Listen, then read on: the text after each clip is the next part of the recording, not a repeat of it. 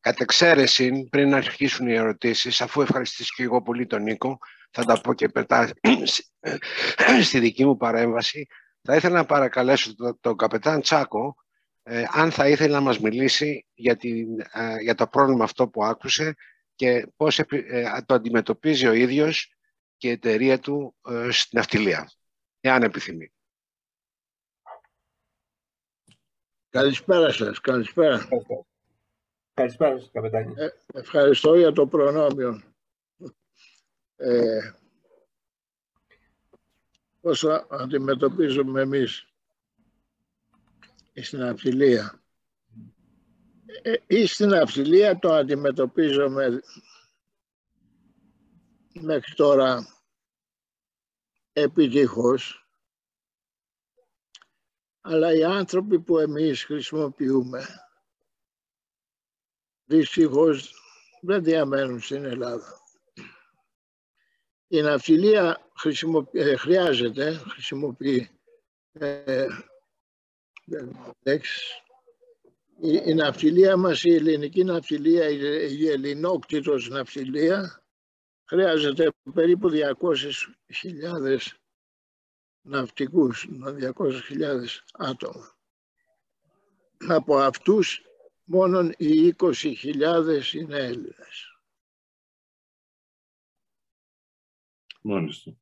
Όλοι οι περισσότεροι είναι Ασιάτες, στην περίπτωση μας οι περισσότεροι Φιλιππινέζοι και οι υπόλοιποι μάλλον ε, βορειο, όχι βορειοευρωπαίοι, ανατολικό Ευρω, Ευρωπαίοι των, πρώην των ανατολικών πρώην Σοβιετικών ε, και σοσιαλιστικών χωρών.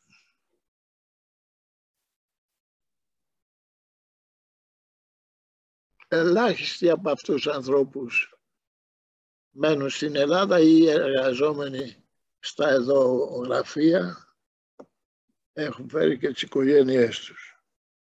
Με τον τελευταίο, με τον τελευταίο πόλεμο ε, ή όπως θα θέλατε να το πούμε, των Ουκρανών και με τους Ρώσους. Έχουν, παρα, έχουν παρουσιαστεί ορισμένα προβλήματα τα οποία τα ξεπεράσαμε αναγκαζόμενοι να χωρίσουμε και αυτούς τους δύο ο, ο, ομόαιμους, ομόθρησκους και σχεδόν ομόγλωσσους λαούς ε, οι οποίοι μέχρι τώρα, σαν, μέχρι τώρα δεν, δεν τους ξεχώριζε κανένας. Τους πιο πολλές φορές τους έλεγαμε όλους Ρώσους βέβαια, αλλά δεν ήταν μόνο Ρώσοι, ήταν Ρώσοι και Ουκρανοί. Δεν υπήρξε κανένα πρόβλημα μεταξύ τους μέσα στα πλοία μας, αλλά για να αποφύγουμε διάφορες δυσκολίες, κυρίως στα αμερικανικά και ευρωπαϊκά λιμάνια χρησιμοποιώντας Ρώσους, αναγκαστήκαμε να τους χωρίσουμε βάζοντας τους Ρώσους σε πλοία που δεν πάνε και Αμερική και Ευρώπη. Στην περίπτωσή μας ε, έχουμε πάρα πολύ ευαισθητοποιηθεί για το δημογραφικό μας από δεκαετίες. Έχουμε μάλιστα ε, εφαρμόσει ένα πρόγραμμα εδώ και τουλάχιστον 20 χρόνια για το τρίτο παιδί καταθέτοντας χίλια ευρώ το χρόνο σε κάθε οικογένεια, οικογένεια που αποκτά τρίτο, τέταρτο κλπ. παιδί. Μέχρι να γίνει το παιδί 18 χρόνων ναι. Ε, αυτό το πρόγραμμα όλα αυτά τα χρόνια δεν έχει στηγήσει περισσότερα από ένα εκατομμύριο δολάρια, ευρώ και δεν έχει περισσότερο ε, τα αποτελέσματά του είναι μερικές και λίγες δεκάδες παιδιών, δυστυχώς. Μεταξύ αυτών στους πολίτεκνους ε, συγκαταλέγεται και ο γιος μου που έχει τρία παιδιά. Και, και ο αφιλότιμος το παίρνει. Και το παίρνει έτσι φωναχτά και μεγαλοφόνος, σαν ε, να γίνει και αυτό ένα παράδειγμα. Ε, με, την τελευταία, με τα τελευταία θλιβερά γεγονότα στην Ρωσία και στην Ουκρανία. Έχουμε προσπαθήσει να φέρουμε μερικές οικογένειες εδώ και το έχουμε προσπαθήσει με πολύ ε, πάθος και με πολύ ε, καλή διάθεση και κάποιος έτσι το θεωρούμε μια μεγάλη υπόθεση αν ε, μέρος αυτών των λαών αποτελέσει και μεγαλύτερο, τους μισούς τουλάχιστον από τους ε, μετανάστες που θα μπορεί να παίρνει η πατρίδα μας κάθε χρόνο. Δεν υπάρχουν μεγάλες επιτυχίες και σε αυτόν τον τομέα. Ε, μία μικρή ομάδα από, από αυτές τις οικογένειες των ναυτικών μας ε, βρίσκονται σήμερα στοιχείο και στεγάζονται σε μερικά από τα οικήματα της οικογένειας και ε, των φυγητών των, και και του χωριού.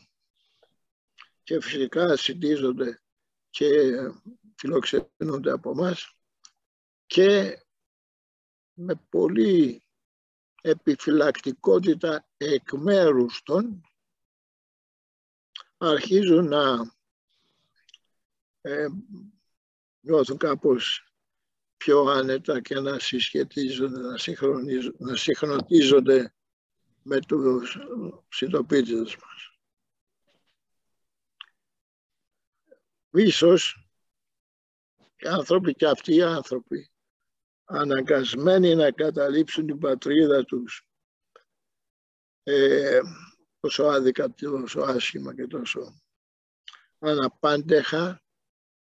Ε, νιώθουν όπως θα, θα έπρεπε να νιώθουν οι δικοί μας πρόγονοι και συμπατριώτες ε, από το 1910-14 στη Μικρά Ασία, από τη Μικρά Ασία και τον Πόντο που αναγκάστηκαν και έφυγαν δύο-τρεις φορές αλλά μέχρι τότε επέστρεφαν και τούτοι εδώ οι άνθρωποι δεν θέλουν να βολιαστούν και να ε, αναγκαστούν να μείνουν σε μια ξένη πατρίδα όσο και εμάς μας φαίνεται και είναι από τις πιο ωραίες πατρίδες στον κόσμο.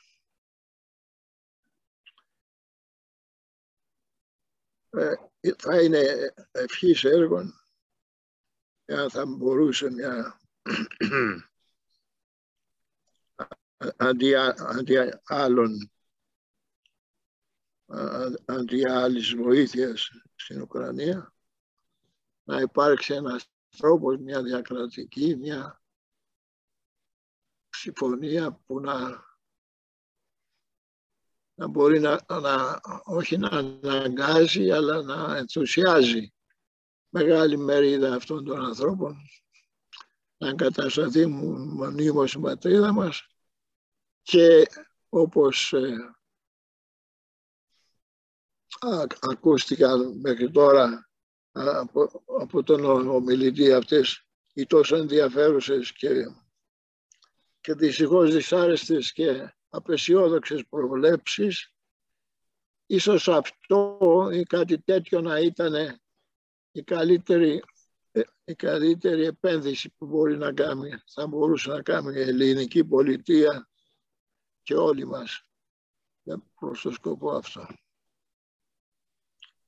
Αυτά περίπου νιώθω και σκέπτομαι ότι μπορούν να σας δώσουν μια ιδέα πώς αντιμετωπίζουμε εμείς την κατάσταση και πώς θα βλέπαμε και θα συμμετείχαμε με, με, περι, με περισσή ευχαρίστηση σε μια τέτοια προσπάθεια.